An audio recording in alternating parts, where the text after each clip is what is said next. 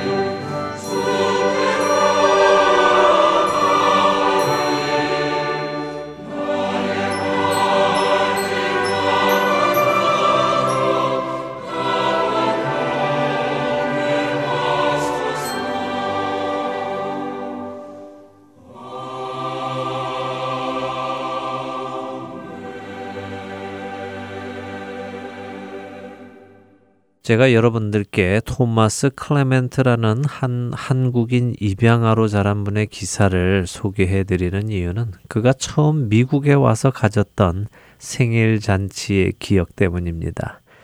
버림받은 삶을 살다가 낯선 미국으로 입양되어 왔던 어린 토마스를 위해 양 어머니께서는 동네 아이들을 초대하여 첫 생일 파티를 해주셨답니다. 그때 어린 토마스는 생일 선물이라는 것을 처음 받아 보았다는데요. 그때의 기억을 그는 이렇게 회상했습니다. 아이들이 내게 선물을 주었습니다. 생일 선물은 그때 처음 받아 보았지요. 어리둥절했습니다. 아이들이 금방 다시 빼앗아 갈 것 같았습니다. 어쩔 줄을 몰랐지요. 결국 나는 방구석에 쌓인 선물들을 파티 내내 지키고 서 있었습니다. 누가 가져가면 어쩌나 걱정하면서 말입니다. 그리고는 나의 생일 파티는 끝이 났습니다. 나중에 깨달았지요. 내가 그 선물들을 지키느라 파티를 놓쳐버렸다는 것을 말입니다. 그래서 저는 결심했습니다. 인생에서 다시는 바보처럼 파티를 놓치며 살지 않겠다라고 말입니다. 어떠세요, 여러분? 어린 토마스의 첫 생일 파티 기억. 선물을 지키려는 그 모습에 절로 웃음이 나오지 않습니까? 하지만 한편으로는 어린 나이에 혼자 길에 나와 살며 얼마나 다른 아이들에게 괴롭힘을 당했고 또 가진 것을 빼앗겼고 얻어 맞는 삶을 살아왔으면 이렇게 자신에게 주어진 선물을 또다시 빼앗길까봐 지키고 서 있겠는가 하는 마음에 가슴이 아프기도 하고 이해가 되기도 합니다. 그런데 이 우습기도 하고 가슴 아프기도 한 어린 토마스의 첫 생일 모습에서 이 세상에 발을 딛고 살아가는 우리 그리스도인들의 모습이 보이는 것 같기도 합니다. 여러분은 그렇게 생각하지 않으십니까?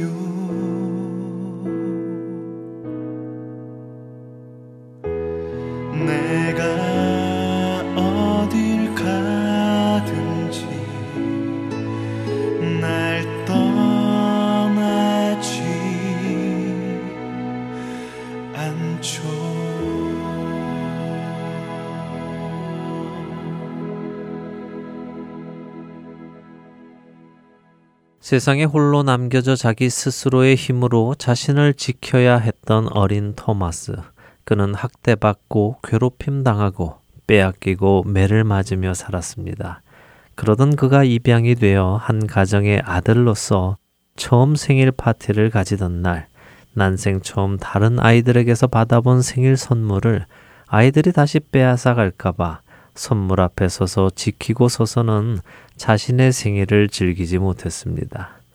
그런 그의 모습 속에서 세상에서 이리 치이고 저리 치이며 살고 자기의 생명을 스스로 지키기 위해 끝없는 경쟁을 하며 살던 한 죄인이 예수 그리스도를 통해 창조주 하나님의 아들로 입양이 되어 살아가게 되었지만 여전히 옛 생각에 두려움이 앞서 자신에게 주어진 환경을 혹시라도 빼앗길까봐 그것들을 지키고 서서는 하나님 나라의 자녀로서의 기쁨을 누리지 못하고 살아가는 우리의 모습이 언뜻 언뜻 보입니다.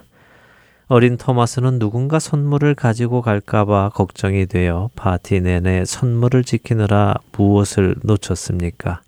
자신의 생일을 축하해주기 위해 온 친구들과 손님들과의 친밀한 교제를 놓쳤고 그들의 축하를 놓쳤고 기뻐해야 할 그날에 기쁨 대신 두려움과 긴장감으로 보냈습니다. 그도 그것을 깨달았기에 다시는 인생에서 파티를 놓치지 않겠다고 이야기했습니다. 그가 말하는 놓치지 않겠다는 파티는 결코 말 그대로의 파티를 이야기하는 것은 아닐 것입니다. 덜 중요한 것 때문에 중요한 것을 놓치지 않겠다고 말하는 것이겠지요. 혹시 우리의 삶 속에서 덜 중요한 것 때문에 더 중요한 것을 놓치고 살아가는 어리석은 모습이 있지는 않습니까? 아주 어리석게는 한순간의 쾌락을 위해 자기의 삶을 망치는 사람들이 있습니다. 그러나 조금 더 생각해 보면 가족을 위해 더 많은 돈을 벌기 위해서 지나가면 다시 올 수 없는 자녀들과의 귀한 시간을 놓치는 사람들도 있고 사랑하는 배우자와의 친밀한 시간을 놓치는 사람이 있는가 하면 건강을 잃는 사람, 친구를 잃는 사람 등이 있습니다. 그리고 무엇보다도 잠시 동안의 것을 위해 영원한 것을 잃어버리는 어리석은 사람들이 있습니다. 주의 음성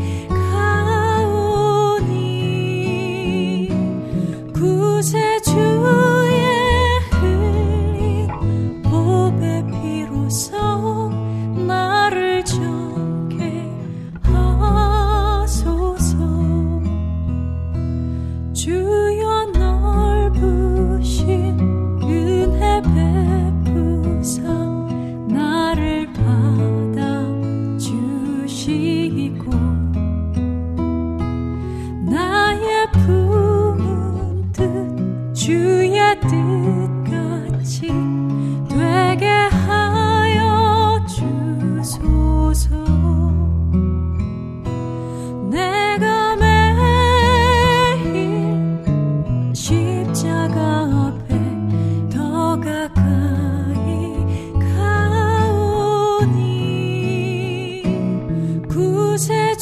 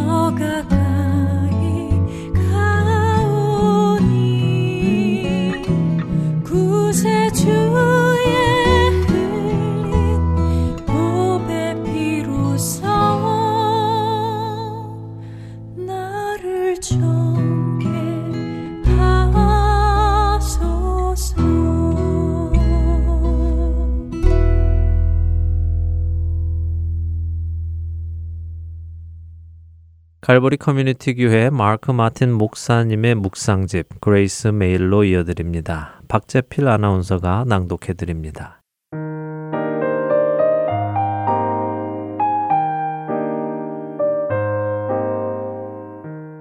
가시떨기에 떨어졌다는 것은 말씀을 들은 자이나 지내는 중 이생의 염려와 재물과 향락에 기운이 막혀 온전히 결실하지 못하는 자요. 누가복음 8장 14절 말씀입니다. 몇 년 전 USA 투데이즈가 성인들을 대상으로 설문 조사를 한 적이 있습니다. 설문의 내용은 자신의 삶을 뒤돌아보았을 때 무엇을 하며 보낸 시간이 가장 후회가 되는가 하는 것이었습니다.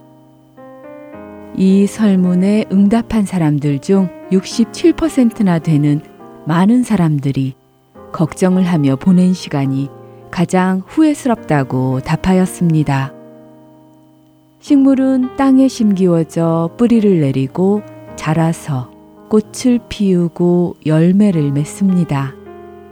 우리의 영혼도 이처럼 말씀에 뿌리를 내리고 자라서 꽃을 피우고 성령의 열매를 맺어야 합니다. 그런데 걱정은 바로 이런 우리 영혼이 평안하지 못하도록 어지럽히고 영적인 성장을 방해합니다. 존 화이트 목사는 자신의 책 믿음이 이긴다에서 우리에게 이렇게 말합니다. 여러분의 삶 속에 평안함이 없다면 그것은 여러분의 삶 속에서 일하고 계시는 성령님을 무엇인가가 방해하고 있기 때문입니다. 평안은 일종의 신호입니다. 평안이 없다는 것은 여러분의 삶에서 무언가가 잘못되었다고 알려주는 알람입니다. 때로 우리는 물질적 필요가 채워지지 않는 어려움을 겪기도 합니다. 또 때로는 심각한 영적 싸움 중에 있기도 합니다. 그럴 때 우리는 평강을 잃어버리고 걱정과 근심에 쌓이게 됩니다. 그러나 성경 말씀은 우리에게 걱정을 하는 대신 기도를 통해 하나님께 감사를 드리라고 말씀하십니다. 아무것도 염려하지 말고 다만 모든 일에 기도와 간구로 너희 구할 것을 감사함으로 하나님께 아뢰라. 그리하면 모든 지각에 뛰어난 하나님의 평강이 그리스도 예수 안에서 너희 마음과 생각을 지키시리라. 빌리포서 4장 6절에서 7절 말씀입니다. 우리가 가진 문제를 기도와 감사로 아를 때 하나님께서는 우리의 문제를 해결해 주시는 것을 뛰어넘어 세상이 줄 수 없는 평강으로 우리의 마음과 생각을 지키실 것입니다.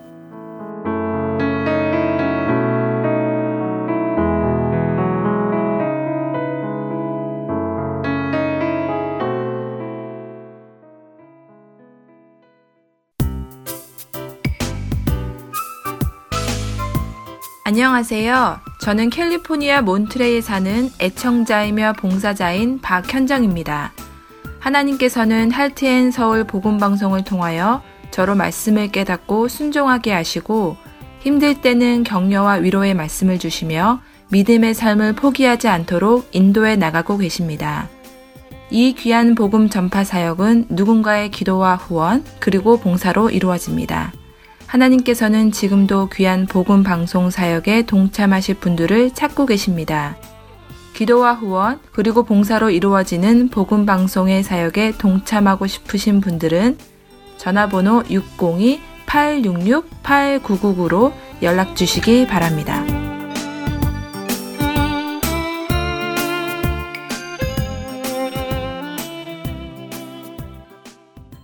할텐서울 복음방송은 인터넷 www.heartandsoul.org를 통해 매주 토요일 6시간의 한국어와 1시간의 영어 그리고 1시간의 일본어로 복음을 전하는 선교회입니다. 이 방송은 스마트폰 앱이나 팟캐스트를 통해 여러분의 스마트폰에서 들으실 수 있으며 매주 댁에서 CD나 MP3 CD로 받아서 들으실 수도 있습니다. 자세한 문의는 방송사 사무실 전화번호 602-866 8999로 해주시면 안내해 드리겠습니다. 기쁜 소식 사랑으로 땅끝까지 전하는 아랜소 이스라엘에서 사역하시는 유병성 목사님과 떠나는 성경 여행 베들레헴에서 예루살렘까지 함께 하시겠습니다. 본 프로그램의 이해를 돕기 위해 유병성 목사님께서는 매편 필요한 지도를 제작하여 보내주십니다. 지도와 함께 방송을 들으시면 이해하시는 데 더욱 도움이 되실 것입니다. 지도는 본 하트앤소울 복음방송 홈페이지 www.heartandsoul.org에 가셔서 방송 듣기를 클릭하신 후에 창을 내리시면 Part 1 From Bethlehem to Jerusalem Map이라는 영어 링크를 찾으실 수 있습니다. 그 링크를 클릭하시면 지도들을 모아놓은 곳으로 이동하시게 됩니다. 그곳에서 각 방송회에 맞는 지도를 찾아서 함께 보시며 방송을 들으시기를 바랍니다. 오늘은 높이라는 제목으로 말씀을 전해 주십니다.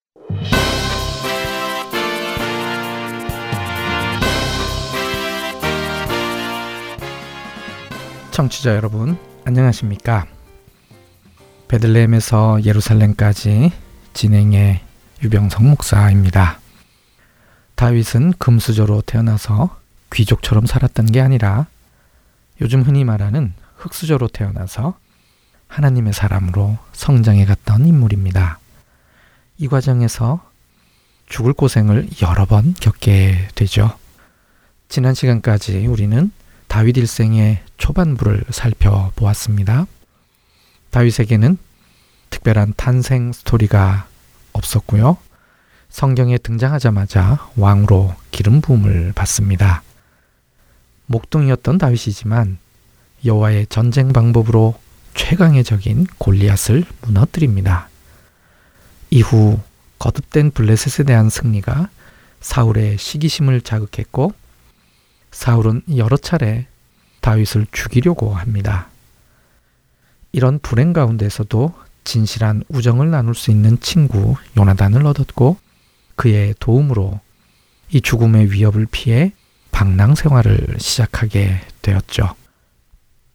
오늘 다섯 번째 여정부터 다윗의 방랑 생활이 시작됩니다. 다윗이 기브아에서 요나단과 헤어진 후 첫 번째로 찾아간 곳은 노비입니다. 우선 노베 위치를 알아보겠습니다. 기브아에서 남동쪽으로 완만하게 형성된 능선을 따라 약 4km 정도 이동하면 노베에 이르게 됩니다. 기브아와 노브는 비교적 가까운 위치이죠.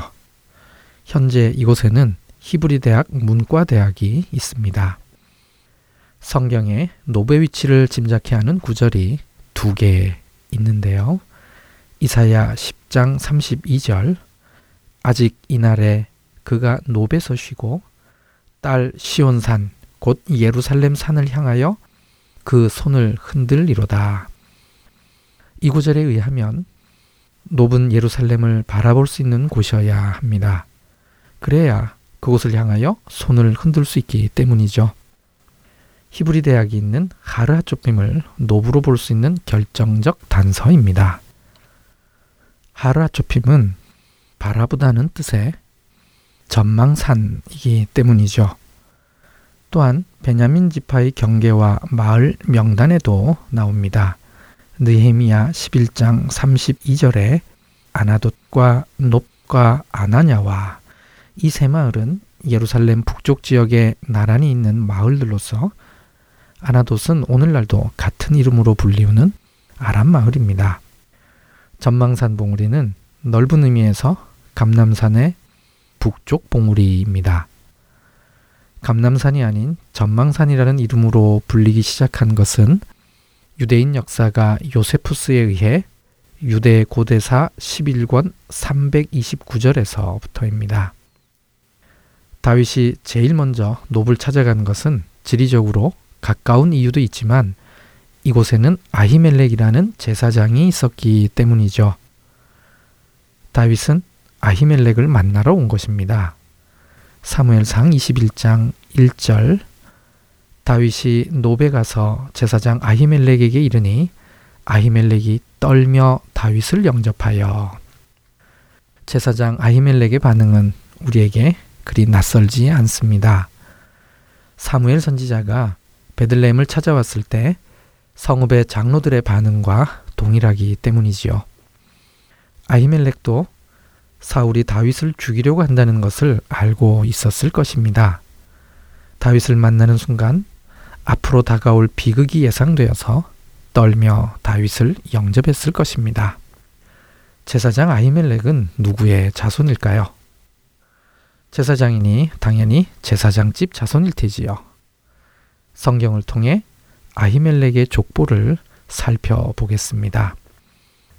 사무엘상 22장 9절 이세의 아들이 노베 와서 아히두베 아들 아히멜렉에게 이른 것을 내가 보았는데 이 구절을 통해 아히멜렉의 아버지가 아히두빈 것을 알 수 있습니다.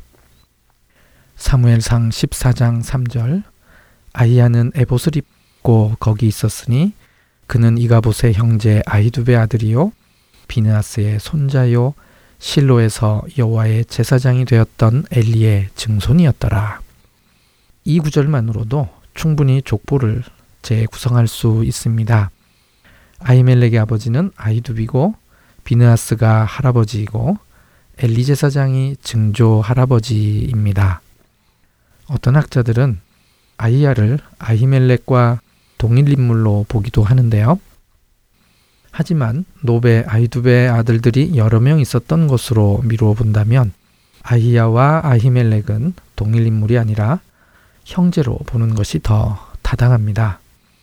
결국 실로의 엘리 제사장 가문이었던 것이지요.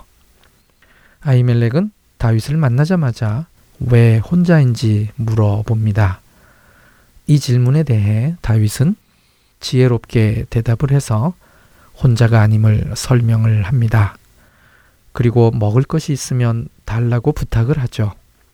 떡 다섯 덩이나 무엇이나 있는 대로 달라고 합니다.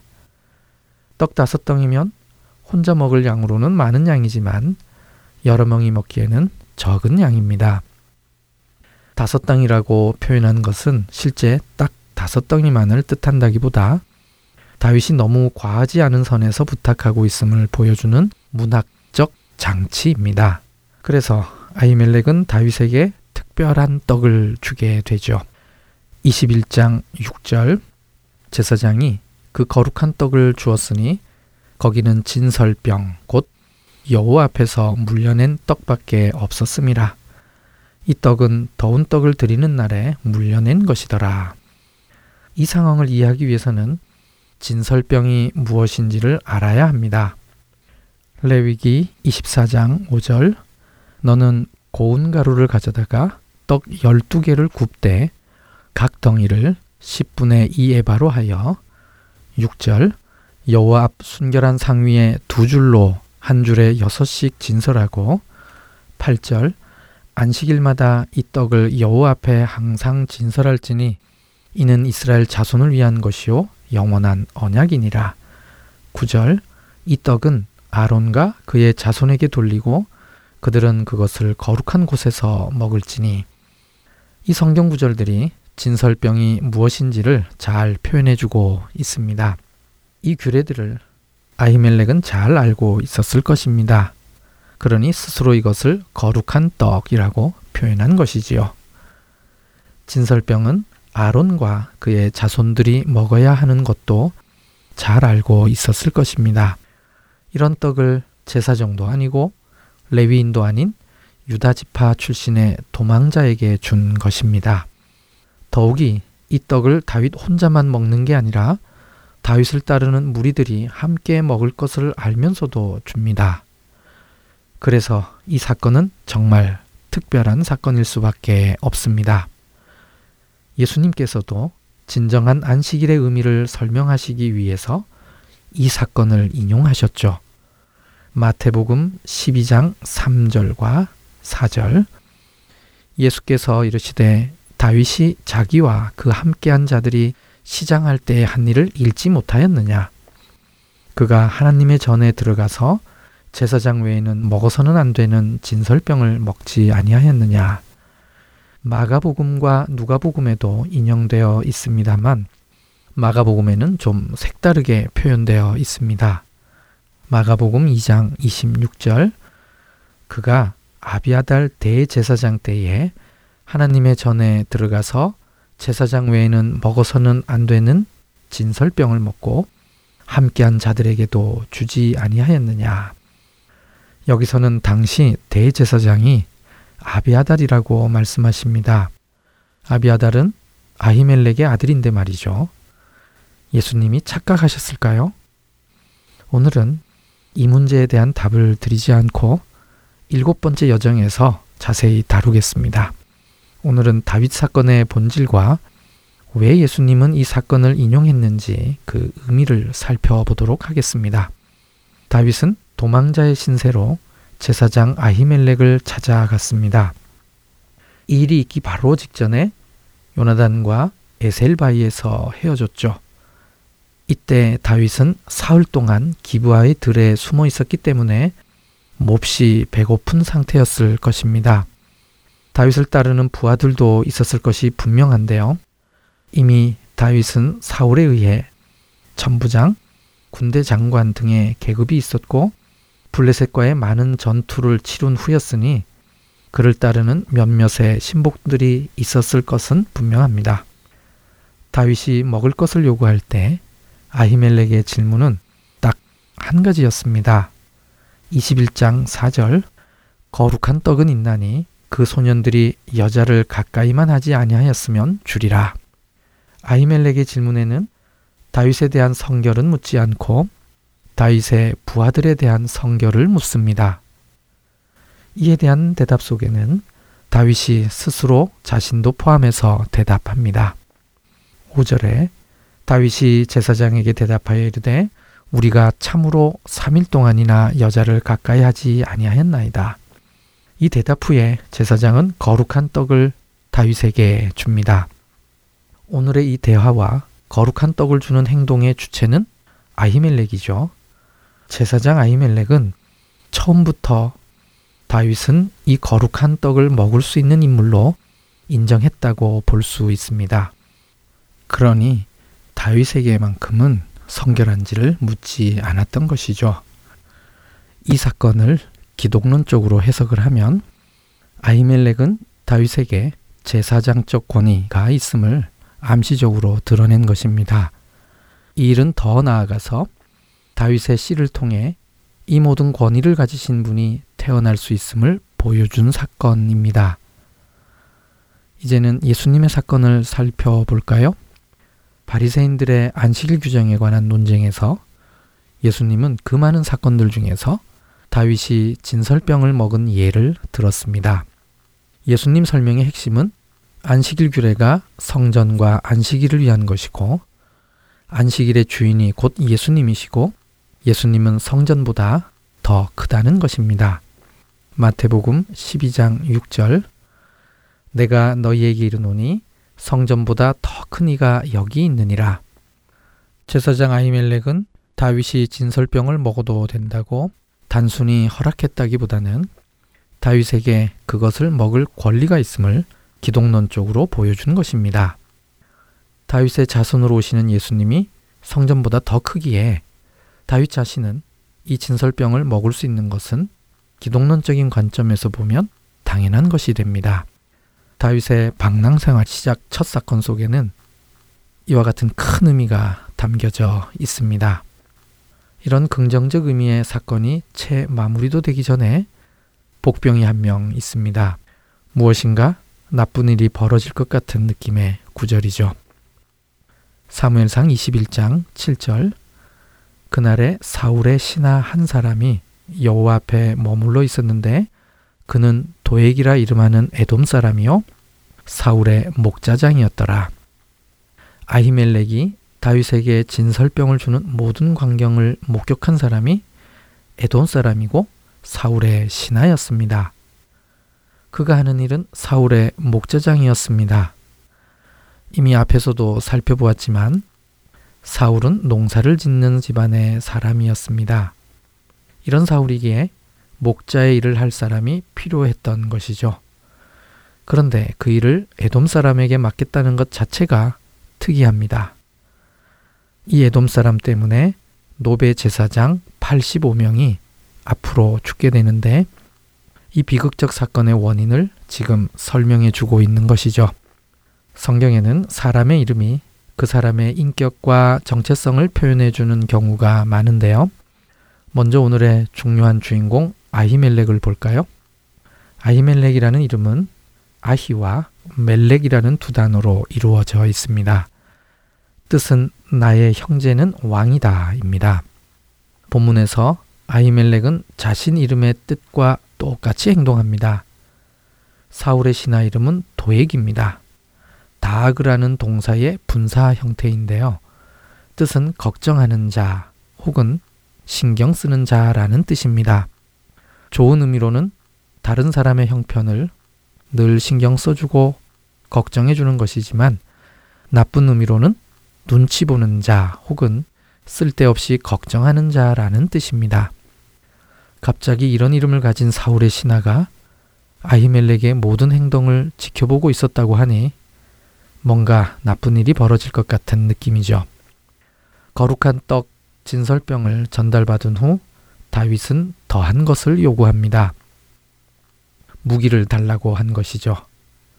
그런데 왜 골리앗의 칼이 여기에 있었을까요? 아히멜렉은 이미 다윗에 대해 알고 있었다고 봐야 할 것입니다. 이 가능성은 아주 높습니다. 그 이유는 그는 엘리의 중손자이기 때문이죠. 사무엘은 엘리의 손에서 자랐습니다. 그런 사무엘이 홈리아 비나스가 죽은 후 이가봇과 그의 동생 아이돔을 물씬 양면 도와줬을 것입니다. 아이돔의 자녀들 역시 사무엘과 계속된 인연을 맺고 생활했을 것입니다. 실로의 성소가 파괴된 이후에는 이들 엘리의 후손들은 노브로 가서 제사장의 역할을 계속 감당하고 있었을 것입니다. 다윗이 방랑 생활을 시작하면서 제일 먼저 노베 들린 것은 그래서 우연이 아니라는 것이죠. 이전에는 사무엘이 있는 라마나요스로 피난 갔었고 이번에는 사무엘과 친분이 있는 아히멜렉이 있는 노브로 간 것입니다. 사무엘이 사울을 왕으로 세운 것은 실패작이었습니다. 그래서 하나님께서는 다윗을 새로운 왕으로 기름을 부으라고 하신 것이죠. 이를 위해 사무엘이 라마에서 베들렘으로 갈 때 노블 통과해서 갔을 가능성이 아주 높습니다. 1번 지도를 참고하시면 이 사실을 쉽게 이해하실 수 있을 것입니다. 그렇다면 사무엘이 노베에 있는 제사장들에게 다윗에 대한 비밀을 미리 알려줬을 수 있는 것이죠. 아이멜렉이 이 사실을 이미 알고 있었을 것으로 가정한다면 그의 모든 행동이 더 자연스럽게 이해됩니다. 이제 노부의 제사장들이 어떻게 골리앗의 칼을 가지고 있었을까를 생각해 보겠습니다. 다윗이 골리앗을 무찌르고 난 후의 일입니다. 사무엘상 17장 54절 다윗은 그 블레셋 사람의 머리를 예루살렘으로 가져가고 갑주는 자기 장막에 두니라.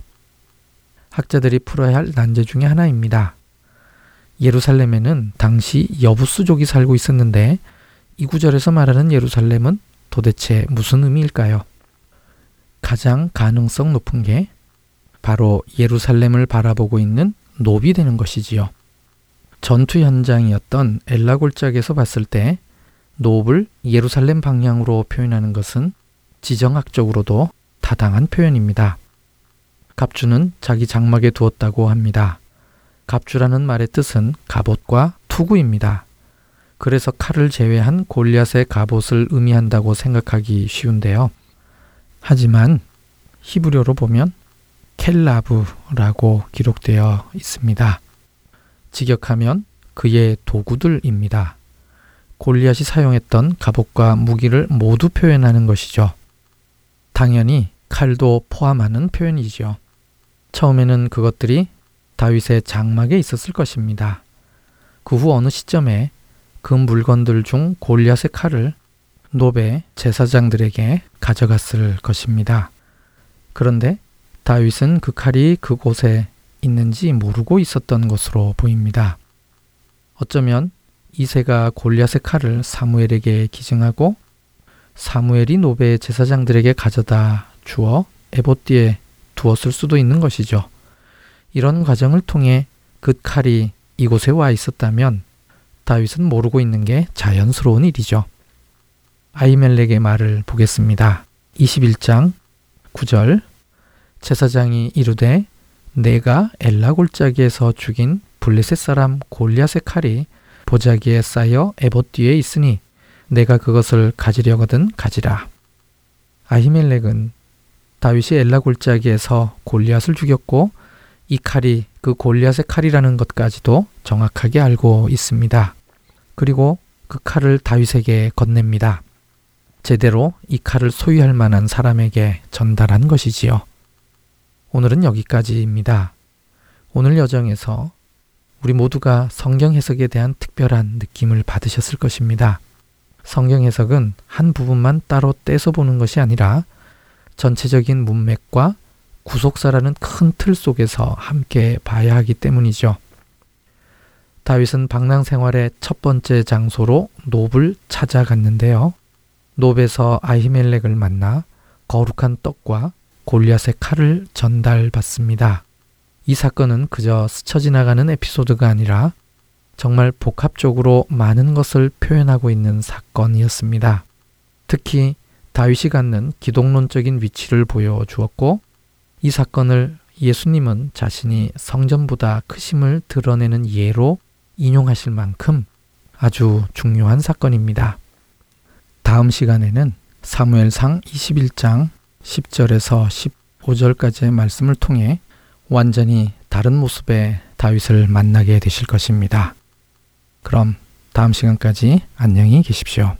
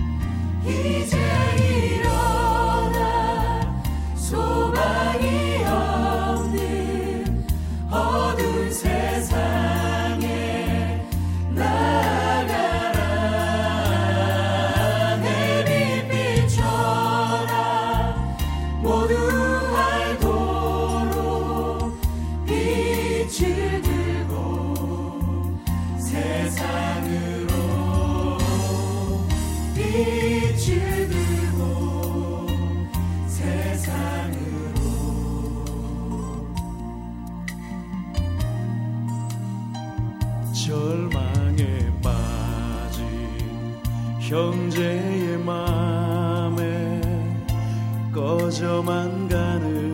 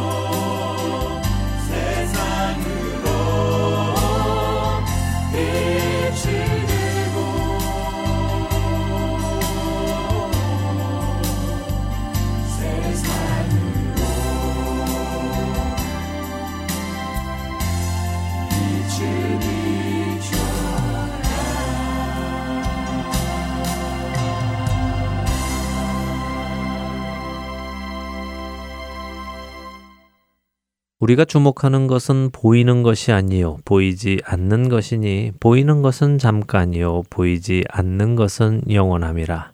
고린도후서 4장 18절의 말씀입니다. 우리는 보이는 세상에 살며 보이지 않는 영원한 세상의 소망을 가지고 사는 사람들입니다. 우리가 영원한 세상을 향한 참된 소망을 가지고 산다면 다시 말해 영원한 생명에 대해 가지고 있는 나의 소망이 진실한 것이라면 우리는 안개처럼 잠깐 있다가 사라질 이 땅의 것들을 지키기 위해 근심하며 걱정하며 이 땅을 떠나는 날까지 살아가는 것이 아니라 이 땅에서 허락된 모든 것을 사용하고 누림으로 사라지지 않을 영원한 생명을 준비할 것입니다. 오늘 우리에게 주어진 것들을 한번 돌아보십시오. 돈, 건강, 명예, 권력, 이것들의 크기가 얼마이든 상관없이 하나님께서 우리를 부르시는 날 우리는 이것들을 가지고 하나님 앞으로 나아갈 수 있겠습니까? 돈과 명예와 권력, 그리고 나의 건강을 가지고 나가겠습니까? 이것들은 우리가 모두 내려놓고 나갈 것들입니다. 그렇다면 하나님께서는 왜 여러분과 저에게 천국에 가지고 갈 수도 없는 이런 것들을 허락해 주셨을까요? 저는 지금 많은 부와 명예 그리고 건강을 말씀드리는 것이 아닙니다. 우리 각자에게 주신 만큼을 말씀드리는 것입니다. 왜 하나님께서는 우리 각자에게 이런 것들을 허락해 주셨겠느냐는 말씀입니다.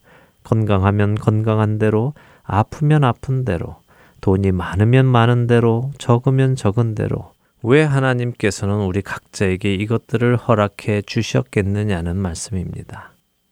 이 땅의 짧은 삶을 사는 동안 이것들을 누리라고 주셨겠습니까? 아니면 이것들을 사용하여 영원한 천국의 삶을 준비하라고 주셨겠습니까? 너무도 당연히 영원한 삶을 준비하라고 하시는 것이 아니겠습니까? 하나님께서 준비하라고 하신 그것은 무엇이겠습니까? 우리가 영원한 천국에 가지고 갈 수 있는 것은 무엇이겠습니까? 바로 잃어버린 영혼들이 아니겠습니까? 그리스도의 피값으로 사신 바된 영혼들이 아니겠습니까? 바로 그들을 주님 앞으로 인도하는 것이 여러분과 제가 할 일이 아닐까요? 오늘 여러분은 무엇을 지키려 하고 계십니까? 잠시 동안 있는 것을 사용하여 영원한 것을 지키고 계십니까? 혹시라도 잠시 동안 있는 것을 지키기 위해 영원한 것을 놓치고 계시지는 않으신지요? 예수님께서는 누가복음 19장 10절을 통해 그분께서 이 땅에 오신 이유는 잃어버린 자를 찾아 구원하려 함이라고 밝히셨습니다. 우리가 그분 안에서 생명을 얻었고 그분의 그 은혜에 감사하여 그분을 주님으로 모신다면 예수님께서 오신 그 이유를 우리도 감당해야 할 것입니다. 이 땅에 우리에게 잠시 동안의 시간이 주어지는 동안 잃어버린 영혼들을 주 앞으로 인도해 나가는 귀한 일을 감당하시는 저와 여러분이 되시기를 간절히 소원하며 오늘 주안의 하나 일부 여기에서 마치도록 하겠습니다. 함께 해주신 여러분들께 감사드리고요. 저는 다음 주 이 시간 다시 찾아뵙겠습니다. 지금까지 구성과 진행의 강순기였습니다. 애청자 여러분, 안녕히 계십시오.